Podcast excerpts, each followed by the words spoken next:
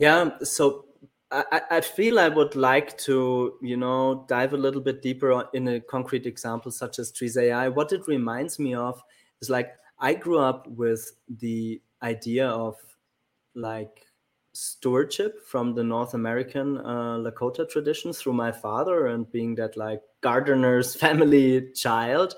And I know how weird it felt when my father told me that, you know, people invaded a whole continent, you know, that belonged to everyone. And then they were suddenly mer- making claims and telling the indigenous, you know, to, to, to move to another place because now somebody has a piece of paper that gives him the right to own that piece of property without wanting to romanticize um, indigenous cultures it feels almost as if the deep codes that you're trying to reinstall on a new level supported by smart um, technology. As an example through trees ai enable for the first time to build new contractual relationships that actually allow to capture the multiple entangled uh, co-beneficiary uh, spillover effects of, of these yeah new asset classes. And allow also to to create new ways to invest and finally also to create new ways to like allow citizens to take care about where they live. So I feel like I feel like inviting another participant. And the participant is a slide deck um, from Dark Matter Labs. It's called uh, it's a project. It's called Trees AI. So trees as infrastructure does not read a trees artificial intelligence, but trees as infrastructure. So I'm not too sure if we are going to run through the full deck, but i'm i'm just super curious what parts you would highlight highlight for the audience because in as much as i get it is usually you have the problem that trees are seen as a liability and not as an asset where actually cities and bioregions um, can can invest into. And this is not just a thought exercise there are actually cities who are now putting money into that. And we're actually also in negotiations to like yeah scale that project. So um, maybe can you tell a little bit how that project started where it is standing and then we run through a couple of uh, slides just to yeah give some hands-on examples. Absolutely. So I, I, the project started with um, you know a very simple conversation whereas the city was looking to invest in a rainwater sewer because of the increased risk of flooding. And the conversation was, why would you not invest in a network of forests, microforest, as opposed to a rainwater sewer? And the answer was really straightforward. And it's an ugly answer, but it's a truthful answer. The rainwater sewer sat on the balance sheet of the city, whereas trees were a liability on, on it because the ecological services could not be accounted for, measured, and provided for. And that seemed like, okay, there's a problem here that our accounting infrastructure can't understand uh, the value of nature and can't actually allow us to make relative uh, new, uh, different forms of investment cases for it. So that's where the word trees as infrastructure really came from. Is how do we see this stuff as infrastructure not just um, visual decoration, dec- decoration. And and we see the effects of this trees as infrastructure issue uh, everywhere, whether it's cities that chop down trees after 10 years because actually the maintenance cost gets too high and the insurance costs get too high. So they tell you we're going to chop them down and replace them with with with uh, with new trees. But the reality, what they're doing is is just chopping them down to turn them into cheap um, visual decoration because a tree rarely really only produces its big ecological services after 40 years. So what we had was a, was, a, was an incentive problem, was a fundamental problem. Now, at the same time, what we had was actually we recognize all of our cities are facing increased flooding risks, certainly in the global north, and they're also facing increased heat island risks. So cities grow, you know, temperature increases if we have one and a half degrees average, we're going to see cities be three and a half to four degrees higher. So what we're seeing is cities also become heat island effects. At the same time, what we're seeing is massive health uh, health related issues. So what became obvious was that actually, how do we do a next generation investment? How do we make trees as infrastructure investable? And then I think the next part of the problem was how do we not do this in a monolithic way? How do we not do this as a city goes, hey, we're going to have, we're, we're going to force this down everywhere?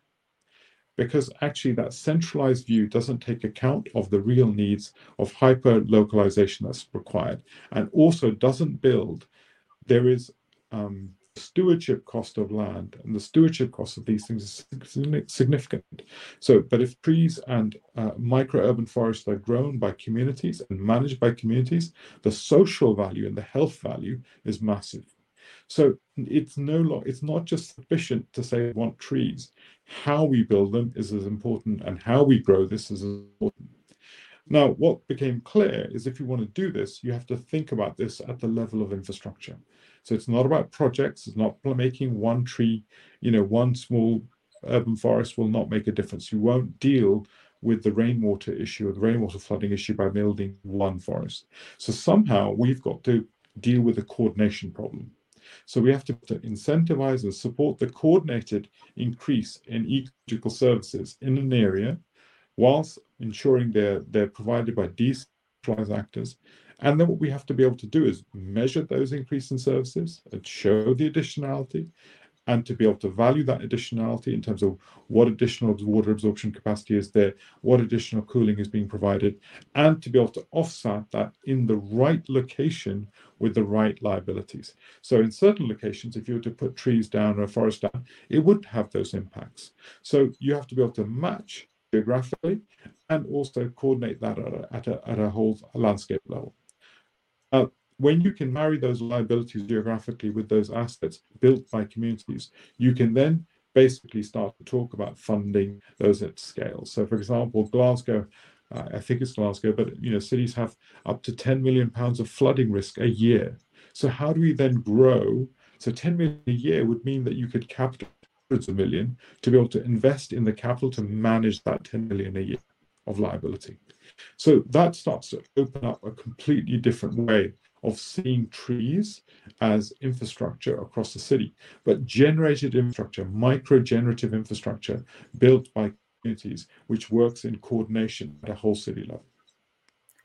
Um, so the way that I understand it, it's almost that there's like, let's say, a base level of data through smart metering generated um, but there is also something that is very specific to the municipality because obviously it depends on the climate it depends on the size of the forest it depends yeah. e- even like really even more place based on the like microclimate on the Absolutely. On, it's very place based so what, what you can do is automate those typologies. So one of the you know really interesting work that carlotta is doing is she's leading all this stuff and and with the really brilliant team is actually looking at how you match match those locational liabilities so certain neighborhoods will have certain types of risks whether it's flooding risk in that neighborhood in a particular location, or it will be heat island effects because actually there's people that are elderly and isolated. So actually what you can start to do is really actively automate the the the allocation of those asset and liability mapping. And that then allows you to be able to optimize capital investment which you could almost gift to communities to build these assets in a generative way because actually these are these are civic assets in that in that sense. So for for us trees infrastructure is a new class of civic infrastructure that's emerging as a function of new uh, um, deep codes and dark matter. So these new many-to-many business models weren't possible before. The automated allocation wasn't possible before. So uh, the idea of new forms of governance and contracting in that framework wasn't managed for. Our relationship with trees needs to, our stewardship of trees needs to be augmented with technology as well to be able to actually build assisted community uh, community governance. So these new capacities are opening up new possibilities of these infrastructures. And so for this, this is what I meant about how do you use these new deep codes to actually support the transformation and build infrastructure. So, you know, trees infrastructure is one. We're doing work in like around soil as infrastructure and looking at the benefits of soil, actually farming and soil uh, in that sense. So we're looking at whole city retrofit. How do you do whole city retrofit? Not in a centralized top-down way, but in a community-driven mass mass emergence way, and orchestrating the macro business models and the value models eh, in different formats, which actually deals with, you know, the impact value, the spillover value, and the large-scale monetary value of those investments and being able to uh, structure that.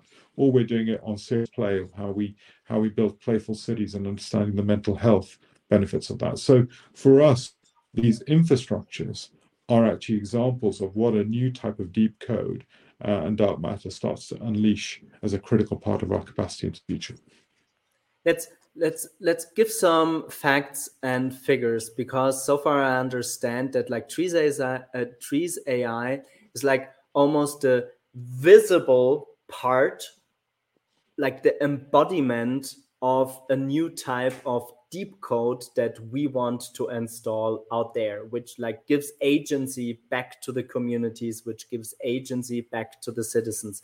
When i just look at that um, super large sum you know this this huge trillion dollar funding gap and i see um, the very hands-on example of of trees how many cities are starting that project like now and with how many is dark matter labs in negotiations? What are like just the scales of uh, yeah of money deployed we are talking about here? So it's a really good question. So uh, one of the things one of the reasons i i think looking at the infrastructure scale is important is that one of the big challenges for what i would call good capital in its very, very biggest sense, or impact financing in its very biggest sense, has been that impact financing has been too much focused on startups. And so impact funds have been focused almost entirely on startups and social startups. Whereas actually the reality is we need impact investing to work at the infrastructure level because the quantum of capital involved is fundamentally different which mean and the quantum of impact is fundamentally different. Now, so when you talk about these numbers, what you find is so cities like Madrid are looking at 400 million to build a regional forest. Right. So we're talking about numbers at the infrastructure level uh, of financing, and that I think not only changes capital, so the impact capital, uh, changes the the viability of the market. It starts to change the viability of actually impact financing. It starts to put good capital on the table, which I think is essential in these sort of civic infrastructures. So as the numbers you're putting up, these are extraordinary numbers. So I don't think this is a, you know, this is not a tail problem. We're seeing large commitments from cities all across Milan, Prague, Glasgow, Edinburgh. All cities are seeing this as a critical part of the infrastructure. So the question is, how do we build it? And the question is, how do we structure it? And the question is, how do we structure it not to create sort of um, not to create single point benefits, but actually this plurality of benefits. And how do you do it for 200 year cycle value in that process? And that I think is exactly that. It's a very large market. I think where Dark Matter's ambition is to shift whole classes of value and build a whole new class of infrastructure, civic infrastructure investment driven by impact finance in a way that's never been done before.